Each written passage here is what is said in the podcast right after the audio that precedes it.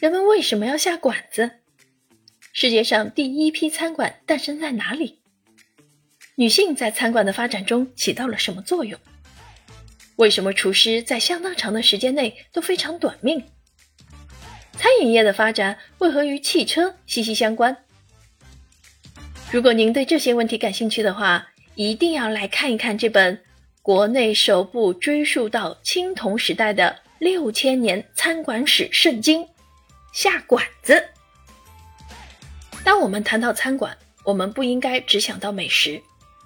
两位美国顶尖高校饮食文化研究的权威历史学家，以全球史与跨文化研究的双重视野，向我们展现了餐馆中的菜单制定、厨师烹饪、侍者服务、设备更新、经营模式等各方面的历史变迁。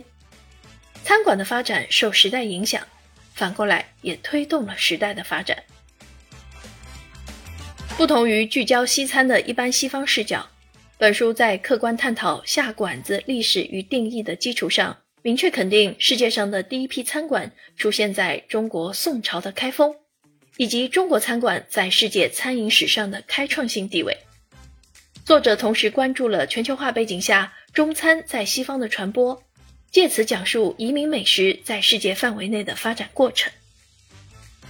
总之，这是一部权威、完整、好看。好读的下馆子必备指南，一本关乎文化、社会、技术、政治、美学、经济的餐馆发展史。